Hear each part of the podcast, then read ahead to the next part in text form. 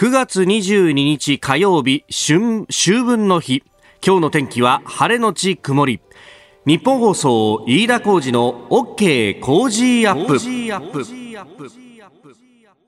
朝6時を過ぎました。おはようございます。ニッポン放送アナウンサーの飯田浩司です。おはようございます。ニッポン放送アナウンサーの新行市佳です。いやー、のっけから 半年時計の針を逆に戻すところでした。もうなんかね。一字違いで大違い、春分の日と秋分の日。そうなんですよね。今日は秋ですね。秋分の日ですね。はい、ちょっと間違いやすいんですけどね。ねえー、季節先取りしすぎちゃいましたね、ちょっとね。先取りしたのか半分戻したのか。戻ったのかどっちなのみたいな。まあでも、暦通りになんかね、えー、ちょっと秋めいた感じにはなっております。有楽町日本層屋上の温度計が今20 20.6度。うんねああ寒いと思ってね目覚めた方もいらっしゃるかと思いますけれどね。ねちょっとあの窓開けっぱなしで寝たりなんかするとこの朝の時間帯はブルッとくる感じがありますからね。ねそろそろあのかける布団の量っていうのを考えなきゃいけなくなってきましたね。ねあの体調を気をつけてまあ4連休の今日が最終日というところであります。あの空気ちょっとひんやりな感じですけれども。あの海外の市場は動いてますけどこっちも冷え込んでます、えー、ニューヨークのダウ平均株価ですけれども、えー昨日と比べてというか、あの、前の営業日と比べてですね、509ドル72セント安、27,147ドル70セントで取引を終えています。あの、取引時間中は、あの、一時900ドル以上の値下がりということで、おっという感じだったんですが、えー、引けにかけて戻して、それでも500ドル以上下げていると。で、この原因なんですけれども、ヨーロッパの株が軒並み下げたということがきっかけだったそうです。で、ヨーロッパの方はどうなってるかというとですね、えー、上場銘柄の8割があまあ、アメリカの市場も下げて始まったんですが、えー、ヨーロッパの市場は軒並み下落率4%前後に達したということであります。で、これなぜかというと、えー、フランス、スペイン、イギリスなど各地で新型コロナの新規感染者数の増加が勢いづいていると、えー、イギリス政府の首席科学顧問は21日、対策が取られなければ、イギリスの新規感染者数が10月半ばに1日5万人に膨らむというような警告をしてしております。で、これダウが下げているんですが、一方で円は円高が進むという展開になって、えー、一時ですね、えー、104円ちょうど付近での取引というところまで行きました。えー、足元は現在6時の段階で104円68銭付近での取引と、えー、ちょっと乱高下が続いていると。まあ、これあの、円ドル相場市場参加者が連休で少ないということもあって、えー、だいぶ触れやすいという状況になっているようであります。まあ、コロナ感染拡大というのが世界中で警戒されている中ではありますが、えー、日本の、ね、報道を見ますと各地観光地人いっぱいという感じになっていて、まあ、大体ですねそこにこう本当、えー、もはやお題目のようにですね、えー、大体締めで、えー、感染拡大が懸念されますというような、えー、ことがくっついてくると。ね、まあ、あの、そうは言ってもみんな多分もういい加減家の中にいてもっていうところで、えー、外に出ていくんだろうと思うんですけれども、まあ、あのーこれ感染症のね、専門家の方なども指摘をしておりますが、ええ感染者数が重要なのか、それとも重症者であったり亡くなった方の方が重要なのか、累計の死亡者数が重要なのかというところ、まあ、あのかつてですね、1月、2月、3月あたりは、この新型コロナウイルスというのが一体どういうものなのかわからないと、えー、武漢で大変なことが起こっているなんていうことが、もともとこれ武漢発祥ですからね、えー、中国発祥というのは、これ、あの、何度でも言い添えておかなければいけないことだろうと思うんですが、で、えー、まあ、あの当時からですね、半年以上が経って、えー、どういうウイルスだっていうのがだいぶ分かってきたというところで言うと、あの感染者数そのもので、えー、考えると軽症者だったり無症状で、えー、検査したら陽性が出たという人も中には多く含まれているということがだいぶ分かってきた。そして、あの昨日あたり報道ありましたけども、あの、アビガンという薬が、えー、治験がどうやらデータが収集が完了して、で、これデータ分析をした結果、あの、効果があるぞと認められれば、えー、厚生労働省に対して承認を求めるとと。いうこと、これ昨日、あの、富士フイルムホールディングスがそういった発表しておりましたけれども、まあこういったですね、えー、薬ができてきた。で、えー、どういう対処をすればいいか分かってきた。で、えー、無症状や軽症者の人が多いんで、そういう人たちは病院じゃなくて、えー、ホテルなどに収容するというような、全体のあの流れがだいぶできてきたところで、えー、感染者数そのものを恐れなくてもいいんじゃないかというようなことがだいぶ分かってきたと、正しく恐れるべべきということがだいぶ分かってきたということですんで、まあ、これおそらくですね、連休明け、えしばらく経つと、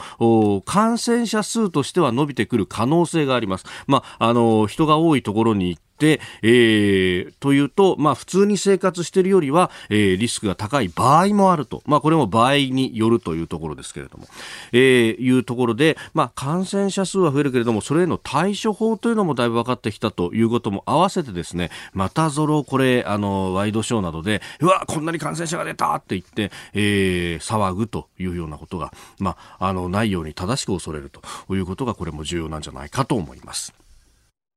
あなたの声を届けますリスナーズオピニオンニュースについてのご意見をお待ちしております。今朝のコメンテーターはジャーナリストの長谷川幸宏さんです。取り上げるニュース、まずは防衛費の概算要求について過去最大へというニュース、えー、それから北朝鮮とイランが長距離ミサイルプロジェクトでの協力を再開かという、まあ、北朝鮮情勢についてなんですが、えー、このゾーンではですね、えー、元海上自衛隊特別警備隊の隊員でドキュメントノベル法人奪還自衛隊特殊部隊が動く時の著書、えー、伊藤助康さんと電話でえー、つないでですね、まあ、北朝鮮の情勢だとか日本をどう守るというあたりのお話も伺っていければと思います。えそれからアメリカ連邦最高裁ギンズバーグ判事について、で、7時40分過ぎおはようニュース、ーニューススクープアップのゾーンでは、えー、小沢一郎氏が1年以内に必ず政権を取ると発言をしたと、まあ、いうことをきっかけに、まあ、与野党の情勢、菅新政権についても聞いていきたいと思います。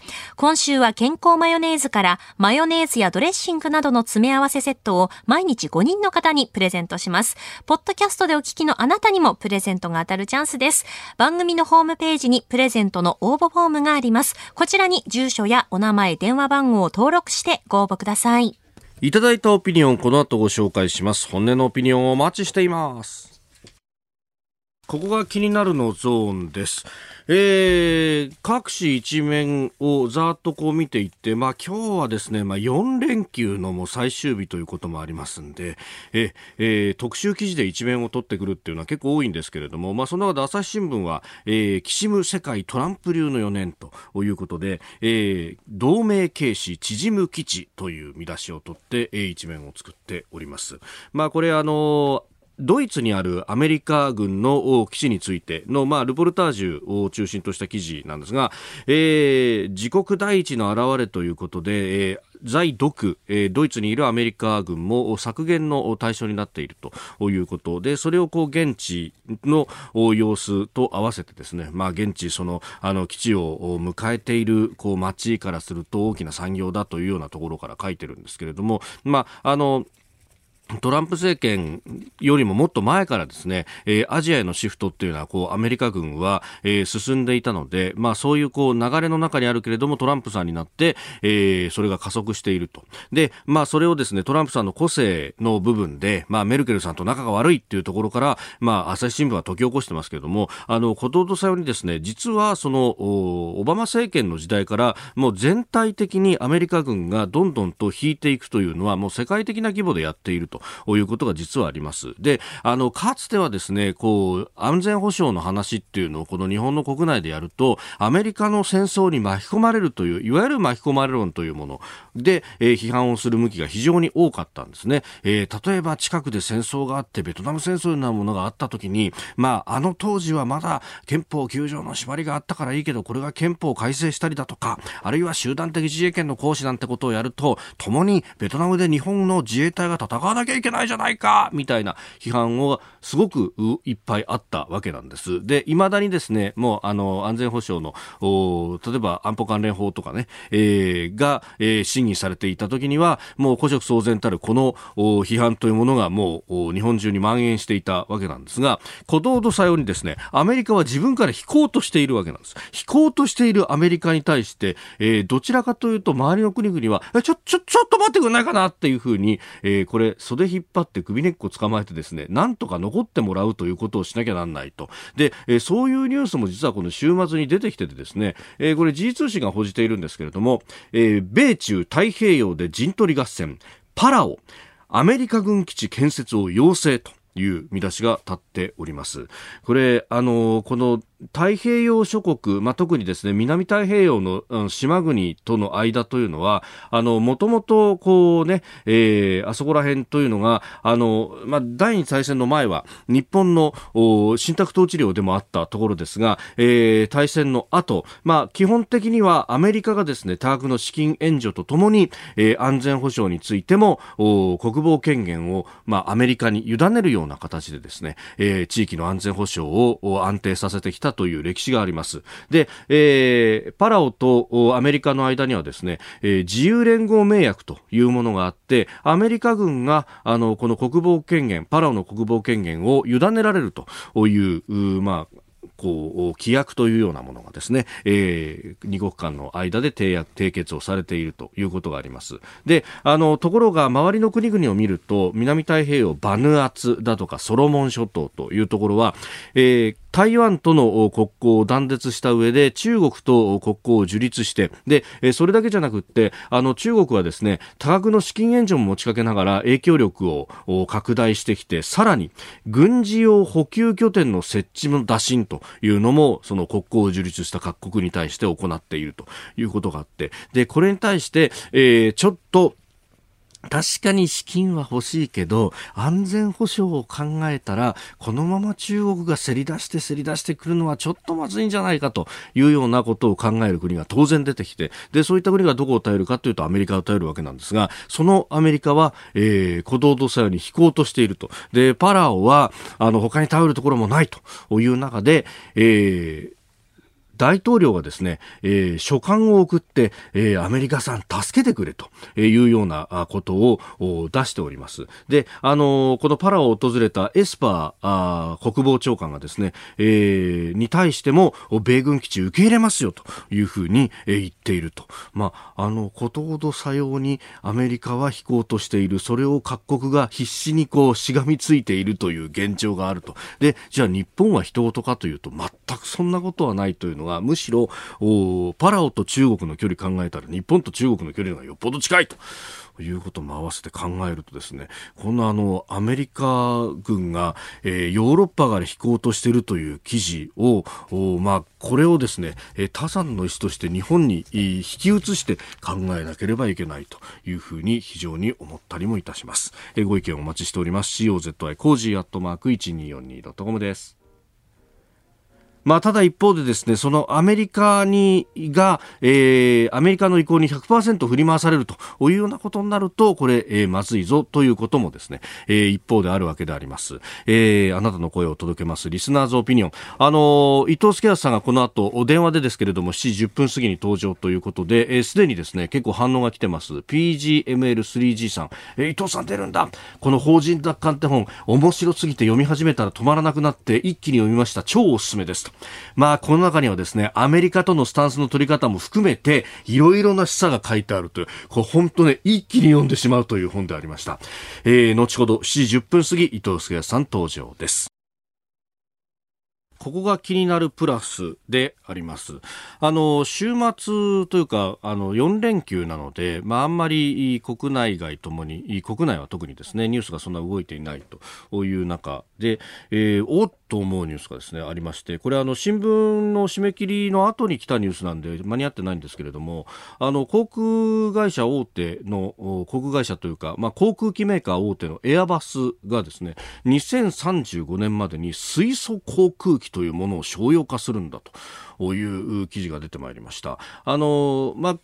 ヨーロッパだとかアメリカは当然、あの、月火も動いてますんで、えー、21日、現地月曜日ですね、あの、エアバスの、まあ、経営陣がですねこの水素を燃料とした航空機の商用化中の発表をいたしまして。でこれ、まあ、あの環境意識の高まりとかねそれこそあの飛び恥なんて言ってあの飛行機を乗ること自体があの環境に対して何も考えてない人なんだみたいなですね。まあこれ本当ここまでいくと一種のレッテル張りなんじゃないかなっていうふうにも思ったりするんですがあのそういうこう論調がですね特にまあヨーロッパでは結構こう流行ってるとなんあの結構ねあのこういう活動をされてる、まあ、あの、少女の方がいらっしゃったりとか、えー、結構怖い顔のね、えー、恥を知れとかいう、あの、少女の人ですけども、あの、そんな話がありますんで、まあ、あの、それに対してですね、航空会社も何らか手を打たないといけないという中で、えー、出てきたのがこの水素。まあ、確かにあの、水素は、あの、燃やすと、水、でね、水になると、ね、えー、いう、これあの、水素の科学実験でね、大体あの、小学校、あれ中学校ぐらいでしたかね、えー、水を電気分解して、で、できたこう、水素に、あの、マッチかなんかでこう、近づけると、ポン!なんつってね、えー、それがまた水になるという実験をすることがありますけれども、まあ、ご同さようにこの、あの、水素というものは、まあ、エネルギーの原料として非常に、あの、有用ではあるということが言われてます。ただ一方で扱いが非常に難しいということがあって、まあ、あの、これ BBC なんかはですね、結構詳しく報じてるんですが、かつてそれこそ1930年代にこの水素というものを原料として、燃料として、あの、大空へ、え、飛び立つという、まあ、プロジェクトというか、まあ、いろいろあったんだと。まあ、ただ、それ、あの、当時の技術では飛行船というものだったけれども、これがあの、ヒンデンブルグ号爆発事故というものがあってですね、まあ、これ、あの、水素を、まあ、水素は比重が軽いんで、えー、これをまあ、パンパンに風船に詰めて、これで飛ばそうという、あの、公式飛行船と呼ばれるものだったんですが、まあ、この技術をなんとかやろうとしていたところ、その、まあ、あの、確かあの、アースがうまくいかなくって、まあ、諸説あるんですけれども、火花が散って、で、それが燃料に引火し、さらに、えー、風船の中に入っていた水素に引火したことで爆発してしまって30人以上の方が亡くなったというような事故があってやっぱり水素ってそういうことに使うと危ないよねというのが、まあ、常識化しておりました。だからあそこから考えるとですね、えー、100年ぶりのこの水素を燃料として大空へ飛び立つと、まあ、今回はあのー、エンジンを改良して液体水素を燃料とした、えー、ターボジェットターボプロップエンジンだとかを使うということだそうです。で大体2000マイルぐらいの飛行距離ということを考えると、まあ、3000から4000、えー、キロぐらい。まあ、そうすると、まあ、あの、日本で考えると、えー、アジア圏ぐらいまでの飛行、飛行距離のですね、えー、まあ、えー、広域の域内便ぐらいをカバーできる飛行機を作るんだという構想があるようであります。まあ、あの、2035年なんで、まだ先の先、見果ての夢というところもあるんですけれども、まあ、あの、環境の負荷とかを考えると、こういったことも出てくるのかなと。で、であの、水素に関しては、えー、日本もいろいろと研究をしていると。あの去年、去年とか今年の3月ですね、取材に行きましたが、あの、福島県の浜通り、まあ、ここはいろんな、あの、特区を作ってですね、新しい技術の実証実験というのをやってますけれども、その中で、あの、水素を年、えー、これは、あの、太陽光発電をして、で、その太陽光発電をした電気を使って、えー、水を分解して水素を作り、その水素を貯めて、えー、いくというですね、えー、水素プラントというのを実は、あの、浪江町のあたりにも作っていて、で、ここで、あの、雇用も生まれるんじゃないかというようなことも言われております。まあ、あの、世界各国でこの水素の利用というのが、こうね、えー、注目されていますけれども、ああ、飛行機も飛ばせるようになるのかっていうのは、夢のある話だなと取り上げました。えー、ここが気になるプラスでした。さあ、7時台はコメンテーターの方々とニュースを掘り下げてまいります。えー、今朝はジャーナリスト、長谷川幸宏さんです。おはようございます。おはようございます。よろしくお願いします。よろしくお願いします。連休中にもかかりませず、皆さんご苦労様でございます。いやいや、長谷川さんもありがとうございます。いますえー、今日はなんか、あの、はい、シャツにちゃんと、はい、パンツを履いてらっしゃると、なんかお仕事あるんですか、このいやないないない。ない ないない。あと原稿書くだけです。おなるほど。でもやっぱり仕事がそう、週に2、3本あるんで。そうですよね。連休はい、まあ結構人出てますね。出てますね。すごいね。すごいですよね。えー、あの、浅草あたりも結構人が出てるなんてね。はい、えー、私もちょっと昨日、野暮用で吉祥寺に行ったんですけれども、はい、まあ人だらけで、えー、あけど歩けないみたいな状況でした。えー、あれ、遠出できないから帰って近場の商店街とかね、そういうところに出てる人が多いんじゃないかしら。なんかそんな感じもありますよね。えー、ねまあ特にね、この関東圏、東京はそんな感じですよね。そうですね。うん。道も混んでるというところですけど、はい、どうですか、長谷川さん？はい、あの、遠出とか、あんまり、はい、予定もないって感じですか？うんそうですね。まあ、えー、芝刈りに。芝刈りにすらゴルフちょこっと。なるほど。はいはい、今日も一つよろしくお願いします。よろしくお願いします。ここで、ポッドキャスト YouTube でお聞きのあなたにお知らせです。ラジオの日本放送飯田浩二の OK 工事アップではお聞きのあなたからのニュースや番組についてのご意見お待ちしております。ぜひメールやツイッターでお寄せください。番組で紹介いたします。どうぞよろしくお願いします。9月22日火曜日時刻は朝7時を過ぎました。改めましておはようございます。日本放送アナウンサーの飯田浩二です。では最初のニュースこちらです。防衛費の概算要求過去最大へ。防衛省は2021年度予算の概算要求について過去最大となる5兆4000億円を超える防衛費を計上する方針を固めました。この中には電磁波で相手の攻撃を防ぐ電子戦の専門部隊を陸上自衛隊朝霞駐屯地に新設する関連経費も計上されております。えーまあ、この概算要求は過去最大だと、おいくらになるんだと、まあ、言われるけども、まあ、周辺がね、緊張していることを考えれば、はいえー、まだそれでも GDP 比でいうと1%を、はいそうですね、下回っていると。ただ、あの、NATO 基準でやると、はい、あの、PKO とか、そういう部隊の分も含む、これ外務省経費ですけど、あまあ、それも含むと大体1.3%ぐらいまで、まあ、来てるので、まあ、アメリカ2%って言ってるから、はい、まあ、もうちょっとこれから増えていく方向でしょうね。うんまあ、それで今お話のその電子戦部隊、はい、これはなんか要するに、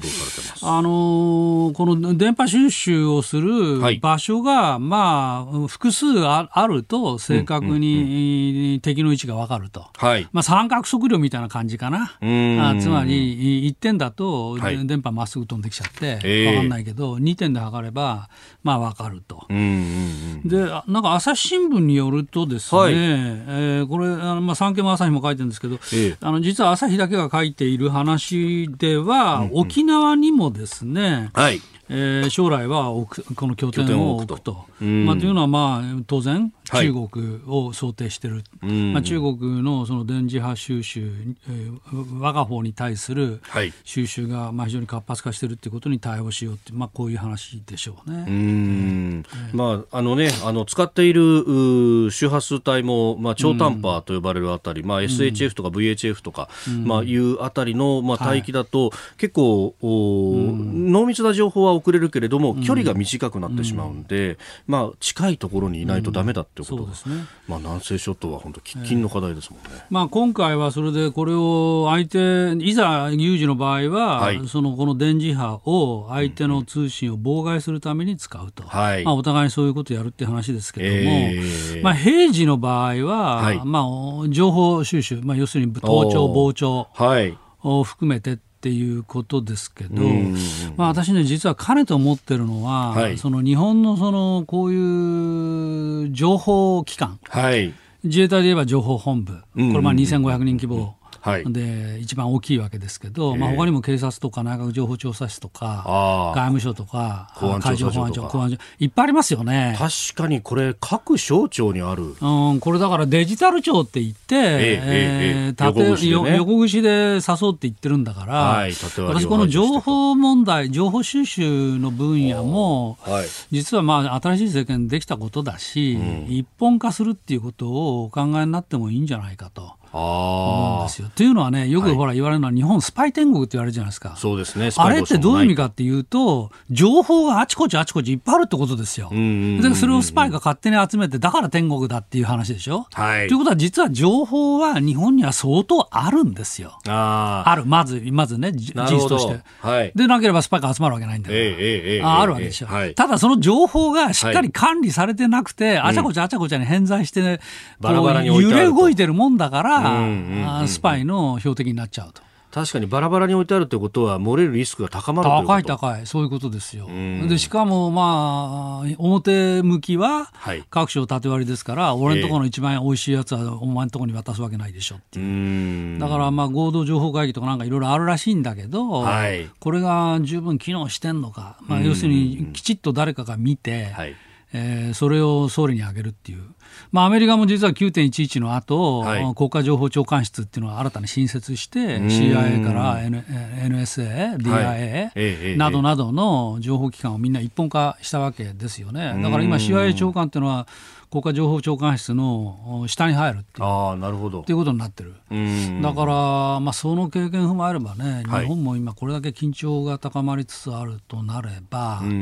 まあ、その情報機関の一元化っていうことも考えるべきじゃないかと思いますね。確かにあの国家全体の安全保障戦略に関しては NSA というね、えー、国家安全保障会議、えー、保障局というものを作った、えー、その時に、その情報の部分もっていうのは、確かに議論になってましたけどその後なんか立ち消えになりましたね、そうそうそう。だから NSA は NSA でまあまああの機能するようになってきた。ねと思いますけど、うん、まあ、NSK でと併存でもいいし、うん、あるいは NSA の直轄でもいいので、はい、この自衛隊から警察、その他にバラバラになっているものを一元化するということは考えるべきじゃないでしょうか。はい、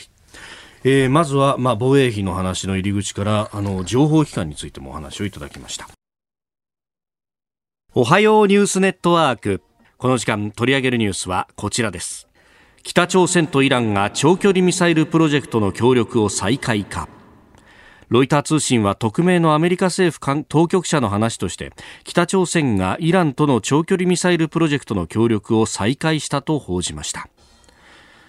まあ、長距離ミサイルというと、まあ、イージス・アショアが頓挫した中で、日本どう守るというのもね、北朝鮮のミサイル北朝鮮情勢、このことがはっきりよくわからなくなってきてますけども、えー、まあ、長距離ミサイルプロジェクト、これは当然、核搭載可能なということになってきますよね。ということになってくるんじゃないですか。ね、うん。まあ、このあたりも含めて、どう守るということと、はい、まあ、日本は当然、えー、あの、北朝鮮に拉致されている、えー、えー、拉致会社の方々をどう、お取り返すか。と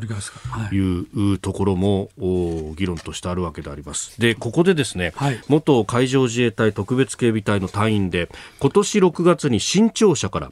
えー、自衛隊特殊部隊による北朝鮮の拉致被害者の奪還を描いたドキュメントノベル「法人奪還自衛隊特殊部隊が動く時」を出版されました、えー、伊藤助康さんと、えー、電話がつながっています、えー、いろいろ聞いていきたいと思います。伊藤さんおはようございます。あ、おはようございます。よろしくお願いします。よろしくお願いします。あの、この法人奪還という本、非常に話題になっていて、あの、日本放送でお聞きのリスナーの方々もですね、これは一気に読んで面白かったっていう方がたくさんいらっしゃいました。あの、伊藤さんご自身にも、そういったこう、評判みたいなものって伝わっているんじゃないですか？いや、あんまり来ないですけど。あんまり来ないですか？そうですか。なるほど。いや、あの、うん、このね、あの、ご本の中で、法人達観って書かれていて、その、戦闘シーンみたいなものが多いのかなと思いきや、結構この、あの、組織の中でのやりとりとかっていうところがすごくこめに描写されてるじゃないですか。私は個人的にそこの部分に伊藤さんのこう問題意識みたいなものを感じたんですが、あのー、これ、えー、ちょっと今ね、電話つなぎ直しますんで、えー、しばらくお待ちいただければと思います。えー、新庁舎から出ております、法人奪還自衛隊特殊部隊が動くとき、まあ、あのー、この本ね。この本あれですよ。あの、今書店でね、あの、平積みでやってますよ。そうですよ、ね、この間品川駅久しぶりに行ったら新幹線のね乗り乗り口のところにもこの本がねね一番目立つところにありました、ね、うん。はい、さあ伊藤さんと電話が再びつながってます。伊藤さん改めましてよろしくお願いします。はいよろしくお願いします。これあのー、この本の中でねあの、はい、拉致会社救出のためには何を失うことを許容するのかということ、まあ、あの出てくるこの政治家の人たちにある意味の覚悟を問うみたいなですね描写がかなり克明にありました、まあ、この辺りのこの温度感の違いみたいなものっていうのをどうですか？伊藤さん現役の時から感じていらっしゃったんですか？うんいや現役のあ、まあ、そうですね。感じてはいましたけど、ええ、戦闘シーンというものを書きたいわけじゃなくてですね、はいまあ、よく国民の生命、財産を守るって言うんですが、はい、それだけではカバーできないものが私はあると思うんですね。言っているだけではカバーできないというところ。まあ、あのこの中でですね、えー、特殊部隊員何名の命と引き換えにするのかを決めていただければというように迫ると。その、まあ、あの隊員の方々も日本人の命。そして、えー、拉致被害者の方々も日本人の命。ここにこう差はないという中でどう判断をしていくのか。それがある意味のこれ国家の意思を問うというようなところが伊藤さんあるわけですか？そうですね。あの、議論せずに、そして何もこう、ある意味直面して、誰も考えずにここまで来てしまったっていうことですか？うん、そうですね。多分、いろんなバックグラウンドはあると思うんです。やっぱり先の再選の大きな反省だとか、はい、アレルギーもあると思うんですけど、うん。もちろん軽視していいということではないんですが、はい、国民の生命財産は非常に大切なことなんですけど、えー、それ以外にも、はい、がないんだっていう、なんか偏りがあるんじゃないかと思う。うん守るためには、そういうこう犠牲の部分というのもきちんと見ていかなければいけないと。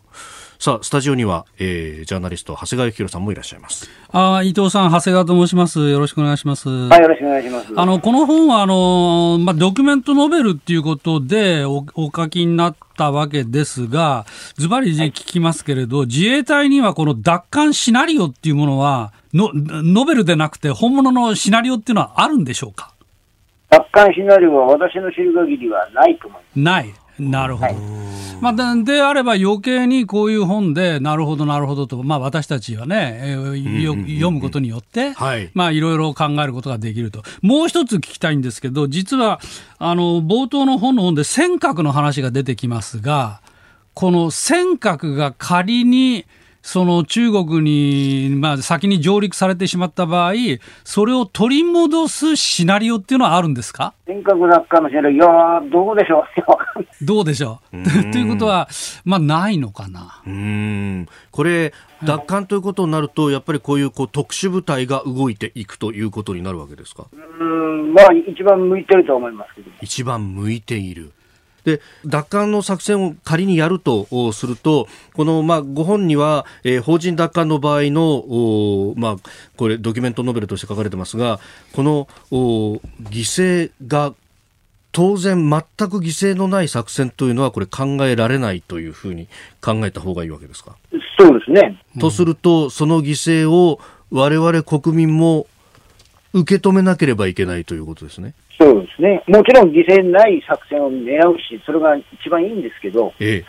え、向こうだって必死ですからね、それは当然、うん、しなきゃいけないし、準備はしなきゃいけない。あの、またいろいろね、あの、じっくりとお話を伺わせていただければと思いますんで、ぜひよろしくお願いします。はい、よろしくお願いします。すいません、どうも朝からありがとうございました。はい、ありがとうございました。新潮社から今年6月に出ております法人奪還自衛隊特殊部隊が動く時を出版されました伊藤助康さんと電話をつなげました。まあ、あの、そのね、えー、具体的にこれ、あの、自衛官の方々がこの命のやり取りをするっていうことそのリアリティみたいなものって我々はあんまり意識したことがないかもしれません。そうそう。いやね、私があのさっき聞いたような質問をしたのはなぜかといえば、はいえ。ー要するにそのなんていうの日本ではこのこういう小説も含めて、実際に有事になったらどういうことがあり得るのかっていう情報があまりに少なすぎるわけですよ。それででで取るのか取られるのかみたいなことばっかりあっちゃって、はい、ややった場合どうなるのかっていうのが少ない、それをねやっぱり政策の選択肢として持っておくべきだということですね。はい続いて教えてニュースキーワードです。アメリカ連邦最高裁判所ギンズバーグ判事。アメリカ連邦最高裁判所のギンズバーグ判事が今月18日に亡くなりました。87歳でした。トランプ大統領は19日後任人事を遅滞なく進める国民への義務があるとツイッターに投稿しましてまた今週中にも女性を後任に指名するつもりだと述べております。で一方民主党側バイデン、えー、前副大統領は、えー、11月の大統領選挙が終わるまで待つべきだというふうに主張しております。うんあのなんで女性かというとこのギンズバーグさんが女性だからと、はい、いうことでしょうまずは、うんうんうん、それからアメリカの連邦最高裁の判事というのは、はい、あの終身制なんですね、ねつまりし死亡してしまうか、あるいは自らお辞めになる、退任する場合。のみにしか、あのまあ、補補充はないということで、まあ、今回は、まあ、あの亡くなられたということで、はい、えー、同じ女性を後任にするって言ってるんだけど、バイデン候補が噛みついてるのは、はいあかつて同じようなことがあったときに、はい、うん共和党は反対したじゃないかと。オバマ政権の末期に。オバマ政権の、ま、末期に。はいで、その、共和党は上院で当時多数派だったから、承認しなくて、それをブロックしたじゃないかと。えー、うん。だから今回は、まあ、一周返しじゃないけども、はい、もう大統領選真っ盛りなんだから、うん、大統領選終わってからにしろよと、はい、まあ、こう言ってるわけですね。まあ、しかしね、どう、どうかなと思うのは、これは法律的な建前は、はい、これやっぱり議会で承認されれば決まると。だからその議会がどっちが多数派を握ってるかという話で、オバマさんの時は、その共和党が多数派だったから、つまりオバマさん民主党で民主党のリベラル派の判事を選んだわけだけども、共和党はそれは意にそがないんで、はい、まあ、多数派だったからそれをブロックできたと。ということですよね。議会との間でねじれが生じてたんですね、あの当時。そうなんです。うん、でも今回は、はい、まあ、上院は共和党が握ってますからね。そうですね。下院は民主党ですから、上院は共和党。だから何の問題もないじゃないかと。というのが、まあ、今の大統領の、あるいは大統領共和党の主張ですけども、まあ、これは法律の建前から言うとね、えー、あの、えー、例えばじゃあ、大統領選の真っ最中だからといって、はい、じゃあ一体投票日から何日前まではだめなんだなんてことが明文化されてるのかって言ったらされてないでしょ。う。まあ、かつてそういうオバマの時に、はい、そういう事例があったと。いうことだけだとすれば、はい、これはなかなかブロックするのは難しいし、選ぶのはまあしょうがないっていうか、まあ、そういう流れ、法律、法に基づいて、粛々と選んでいくっていうことにな,、ならざるを得ないんじゃないかしらと。で、これ、大統領選を考えると、接戦でこれね、なんかね、この頃、接戦がさ、はい、トランプがなんか巻き返してんだよね。っていうようなね、そうそう。報道も結構出始めたようですね、アメリカ国内では。そう、あの、CNN、まあ、反トランプではっきりしてる。CNN でさえも、かなり拮抗している。はい、それとね、私注目してるのはね、実は世論調査じゃなくてね、はい、トランプグッズの売れ行きなんですよね。ほう。これ実はもう一部で報じられてるんですけども、はい、あのトランプ陣営もバイデン陣営も、うん、あの帽子とか旗とか、ああまあ、特にキャップですよね、はい、あの手のものはね、ええ、なんと中国で作られるんですよ。あ、両陣営とも。両陣営とも。なるほど、これは壮大な響きだ。あ、石膏省で作ってるんですか作られたんですよ。はで、そこにそういう、なんていうの、産業がね、集積してるところがあって、なるほど。歴代の大統領選はいつもそこの中国で作ってるなんだか笑えちゃうよね。そうなんですね。そうなんですよ。そしたら、はい、そのトランプグッズの売れ行きが、バイデングッズよりも20倍も売れてると。あ、そんなに違うんですか違うんだって。はあ、まあ、だから、選挙キャンペーンにはもう必要米大統領選なんか何も知らないね、はい、中国のその業者たちがね、ええ、こんなトランプ勝つに決まってんじゃんと。決まってるじゃないか。この売れ行きを見ろと。これ面白いよね。20倍ってのはすごいですね。20倍はすごいよね。いくらなんでも。なるほど。ええ、その実態の経済の部分を見ると。そうそうつまりさ、グッズだからね、注文する方が売れ行きを見込まなければさ、え、大損しちゃうわけだから。そうですね。これ別に選挙運動で作ってもらってるわけじゃないからね、商売で作ってるわけだから。確かにそうですね。でしょ？だ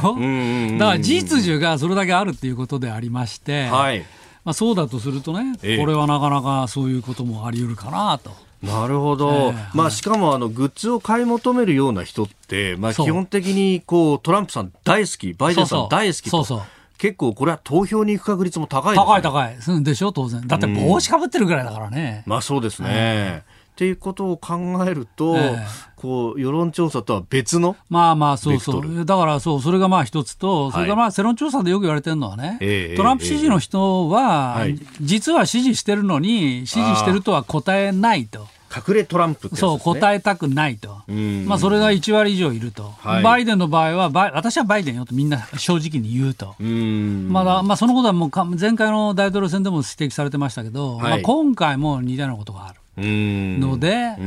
えー、まあそ、それを考えるとね、まあ、トランプの材料があるかなと、あそれからね、さっきの中国浙江省で思い出したけど、はい、例のほら、黒人のあの問題、ブラック・ライブズ・マター、はいえ。ー、あの旗とか、あのグッズもね、同じところで作られてるんです。そうなんですか？それで、そのブラック・ライブズ・マターの注文が山のように来たから、はい、あこれは止まらないと。止まらない。この運動は止まらないと。なるほど。大ごとになると。あ、分かったと。もうじゃああれが始まったぐらいの時から先月先々月ぐらいからもう。ブラックライブバターの旗とかさキャップがさ山のように売れたわけですよ。マスクとか。マスクもね。マスクとか。なるほど、ええだからね、アメリカの選挙、えー、アメリカの情勢を理解するには、中国浙江省に行けばいいっていう。いや、これでも壮大な皮肉ですよね。すごい皮肉だね。まあ、そこの部分も含めて、ね、まあ今、ハイテク産業が主戦場ですけど、経済摩擦やってるっていうのがですからね。経済だけでなくとそうそうそう。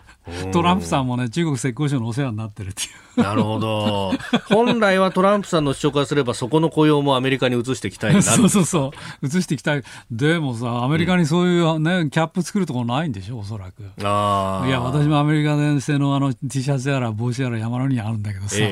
えー、もうどれ見たってみんな中国製だよね。ああ。確かに、ね、フロリダ製なんて見たことないよ。うん。まあ、その辺、この先どうなっていくのか。まあ、でもこれ、ね、えー、来週ですか、はい、えー、テレビ討論会もあるし、そ,、まあ、そこで結構決まりそうです、ね、まだ1か月以上ありますからね。あ、土曜日まではね。全然あるもんね。うん。はい、まあ、そういう意味では。うん。はい続いて、ここだけニューススクープアップです。この時間、最後のニュースをスクープアップ小沢一郎氏、1年以内に必ず政権を取ると発言。立憲民主党の小沢一郎衆議院議員は昨日都内で開いた自身の政治塾で1年以内に必ず政権を取ると述べ次の衆院選での政権交代に意欲を示しましたえー、小沢さんは11月には社民党も一緒になる予定だという、うん、まあ、社民党からってずっと話し合いしてましたからね。そうですね。まあ、だから、まあ、社民党もね、この前たって、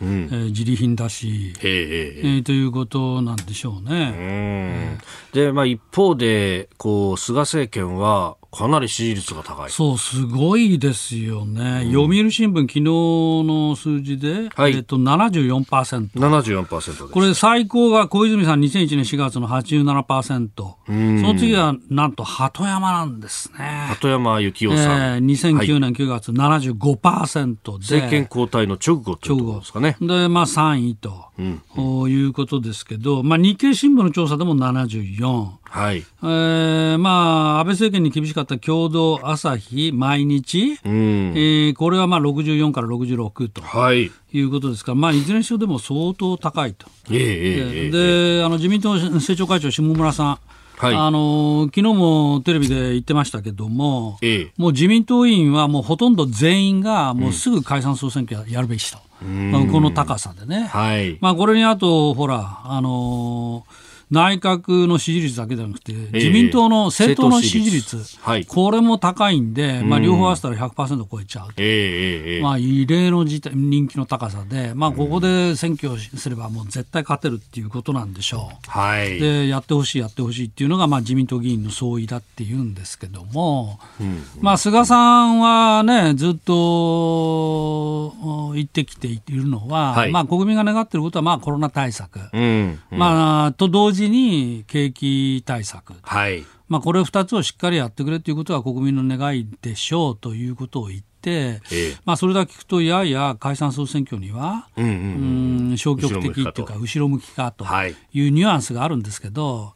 私はね、どう見るかって言ったら、もうズバリ、これはやっぱり解散総選挙だなと。うん、いつかは分かりませんよ。いつかはって言ったって、でも、一番早ければ10月25日。って言われてますね。言われてますね。はい、その後が11月1日。はい。まあ、維新が、あの、そうですね、大阪の都構想の住民まあ、維新はでも25日やった場合は25日1週間早めますよというふうに、まあ言ってると。うん、で、まあ、でも、別に10月とか11月にこだわらず、この別に年内ね、12月だっていいわけで。冬の時期と。うんはい、まあ、だから、ギリギリは、本当のギリギリは来年1月の中条公開冒頭。はい。まあ、それ過ぎちゃうと、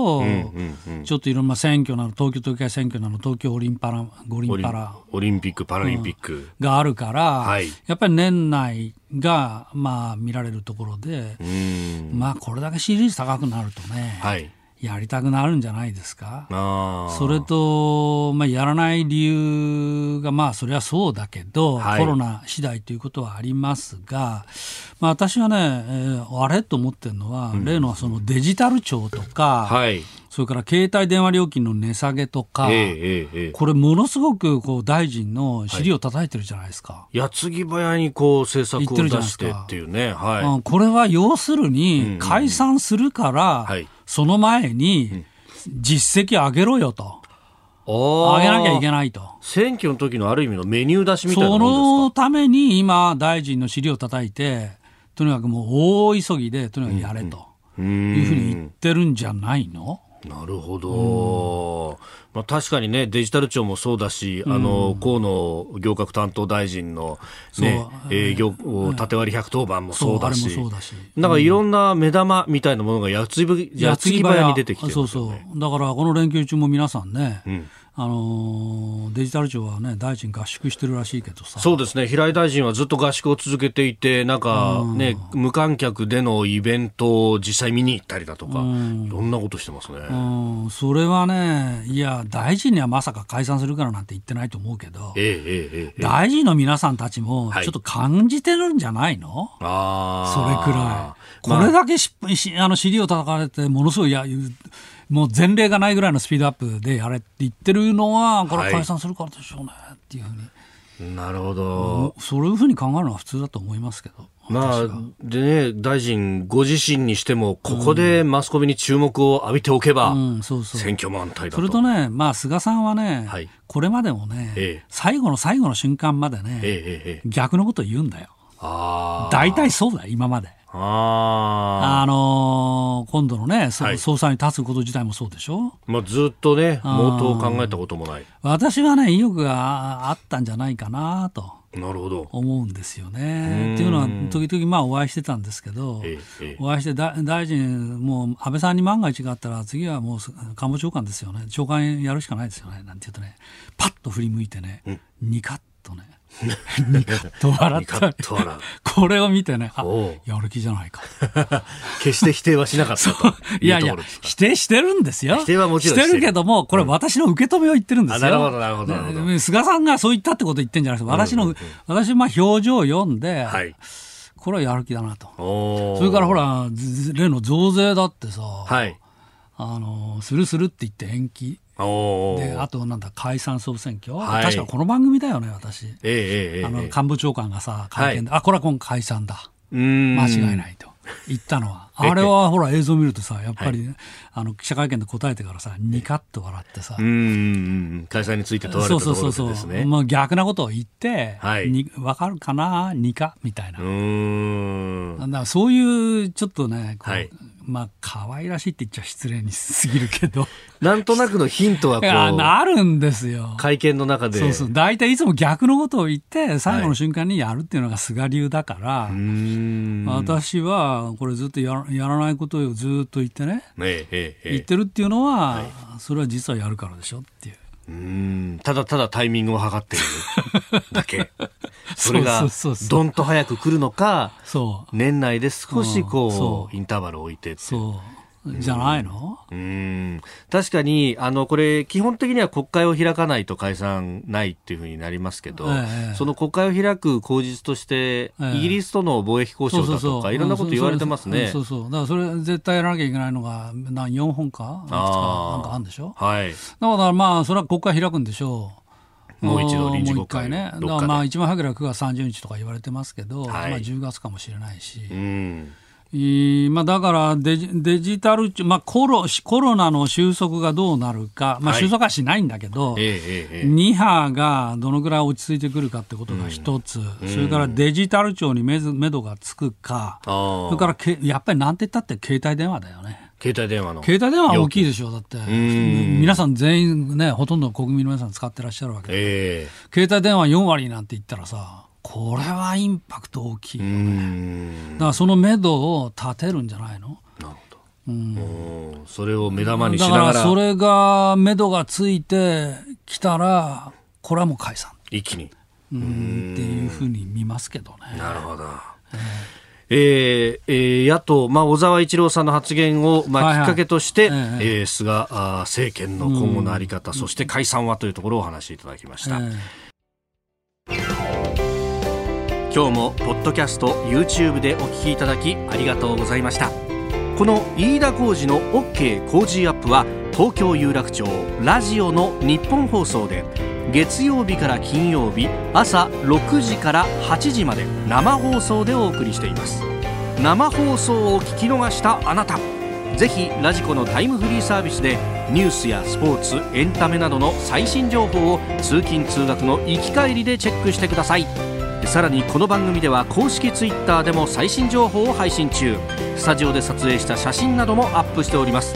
そしてもう一つ私飯田浩司「夕刊富士」で毎週火曜日に「飯田浩次そこまで言うか」という連載をしております。こちらもぜひチェックしてください。